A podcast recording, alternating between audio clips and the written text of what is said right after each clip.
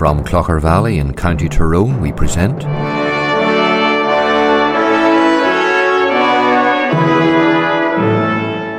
Let the Bible Speak.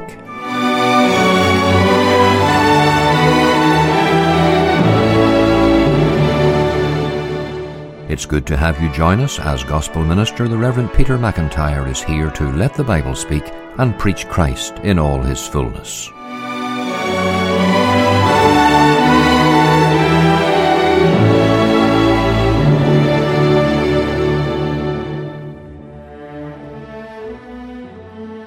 Good afternoon. We are returning today to John chapter 4. Last time we thought about the woman who came to the well carrying her water pot. Today we'll think about what she heard and how the message she received from the Lord is the message that you too need to hear. We're thinking about an object lesson by an ancient well. First, here's the Grandshaw Gospel Group singing Down Where the Living Waters Flow.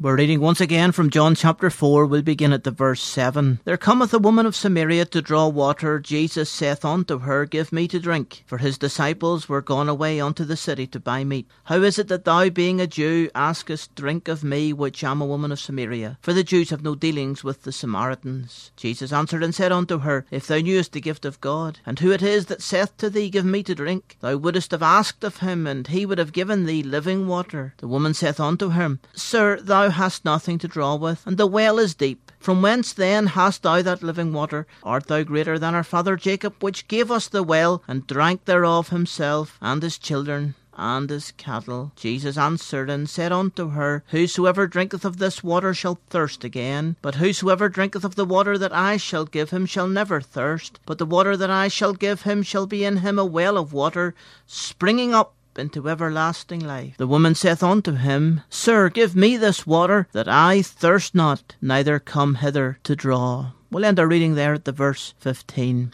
I was brought up and educated in the town of Coleraine, not far from the north coast. My walk to school as a teenager took me down Church Street, past St. Patrick's Church of Ireland, so called because, according to tradition, Patrick gave Coleraine its name, Coolrathain, which in the Latin means place among the ferns. After passing St. Patrick's, I arrived at the Diamond, with the town hall positioned right in the middle of the thoroughfare. Erected in 1859, plans for opening this beautiful building with a dance were abandoned because concerned souls needed to be counselled as the town was thrust into the great revival of that year. Beyond the town hall, I was then at the top of Bridge Street and was looking down towards the river Bann. At this very place there is an ornate fountain one could quite easily pass without noticing. On this fountain there is an inscription: "Whosoever drinketh of the water that I shall give him shall never thirst, but the water that I shall give him shall be in him a well of water, springing up unto everlasting life." This is in many ways a symbol of the rich spiritual legacy that Coleraine as a town has enjoyed. The quotation, of course, is from our Lord's discourse with the woman at the well, which we are currently considering.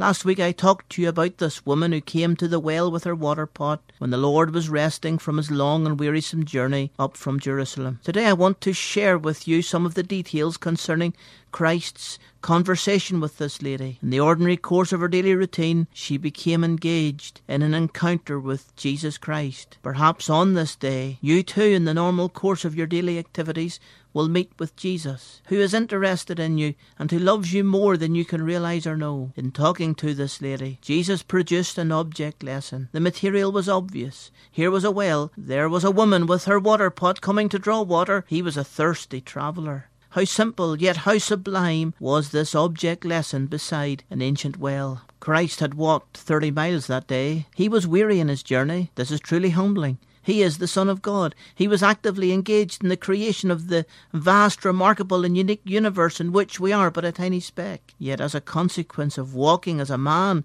under the heat of an oppressing sun, he is physically exhausted. In order that our Lord might be our Saviour, he became a real man and suffered exhaustion, tiredness, weakness and thirst, just as we do. Yet, at this ancient well, the Saviour sat down as a man who had become tired, seeking out this woman. He deliberately approached this very spot so that his path would pass into this woman's life as she fetched some water. As he sat down, he was inevitably thirsty after travelling such a distance and great heat. Jesus came into this world of suffering to sorrow in order that he might win us. He endured a greater thirst than that which he suffered at Jacob's well. Approximately 3 years later, he would be nailed to a Roman cross at 9 o'clock in the morning. As the sun would rise to its zenith, and as the day would grow hotter, his naked body would be scorched and burnt. Then he would cry, "I thirst," expressing his physical anguish. He was willingly afflicted with such suffering so that we would be saved. On that Roman crossroads by Jacob's well, Christ was consumed by another thirst that was beyond the physical. He was winning this woman's soul. He desired to see her life changed and transformed. As our Saviour came as a man into this world,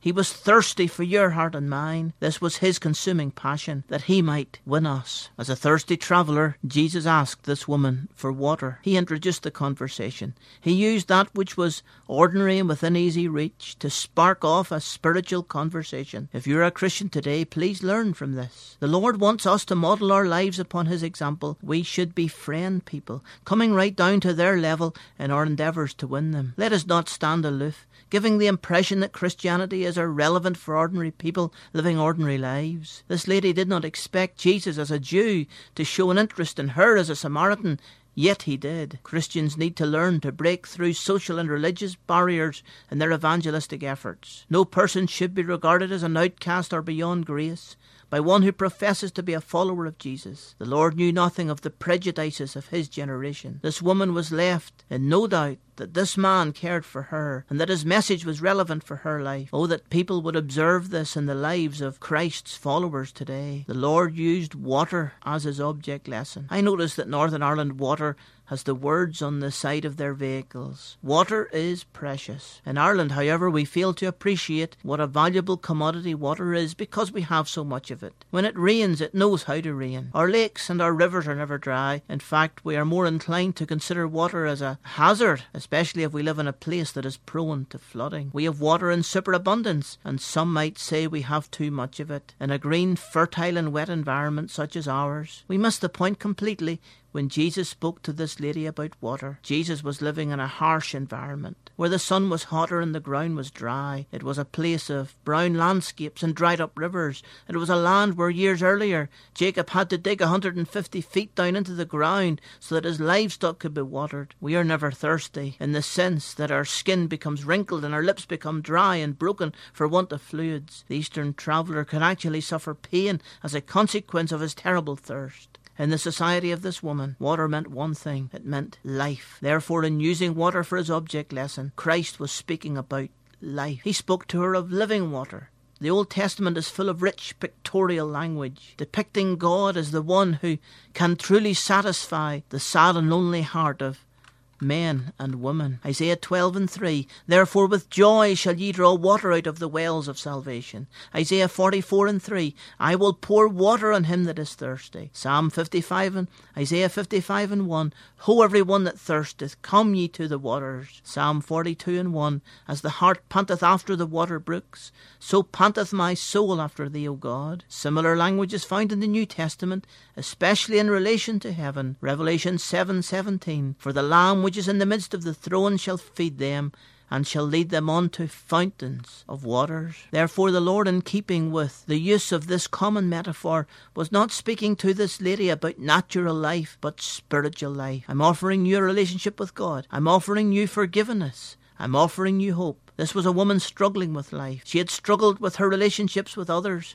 having been married 5 times and in a relationship with a man who was not her husband. She was eking out an existence, and something had brought her to this well, 25 miles from her home, on this particular evening. But this stranger spoke of a new life. He spoke of hope, of peace. He spoke of that which she had never heard of before. This woman's thirst was a separation from God. This is the sad plight of humanity. Your words and your actions can make you an outcast in your society, but our sinful hearts make us all outcasts from God. This creates a thirst, an emptiness in lives, regardless of religion or status in society. One of the early church fathers, Augustine, summed this up best when he wrote, Thou hast made us for thyself, and our hearts are restless until they find their rest in thee. Have you rested in Christ?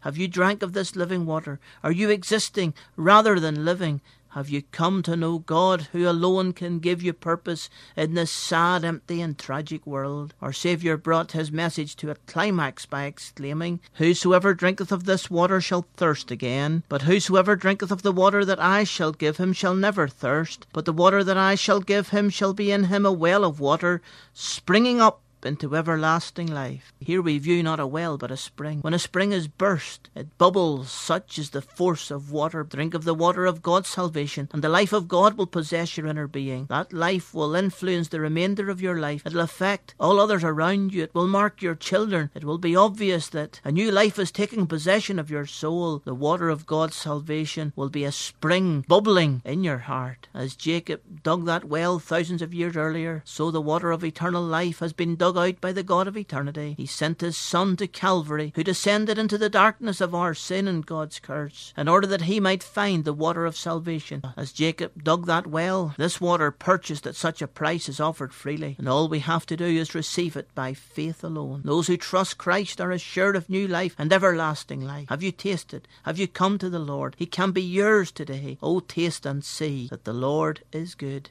You've been listening to Let the Bible Speak. If we can be of any further spiritual help, or if you would like to receive some free gospel literature, we invite you to write to us. Our mailing address is Let the Bible Speak, Reverend Peter McIntyre, 13 Willand Crescent, 5 Mile Town, County Tyrone, BT75OQL. That's Let the Bible Speak, Reverend Peter McIntyre, 13 Willand Crescent, 5 Mile Town, County Tyrone, BT75OQL. You may hear Mr. McIntyre preach each Lord's Day here in Clocker Valley Free Presbyterian Church at 11:30 a.m. and 7 p.m.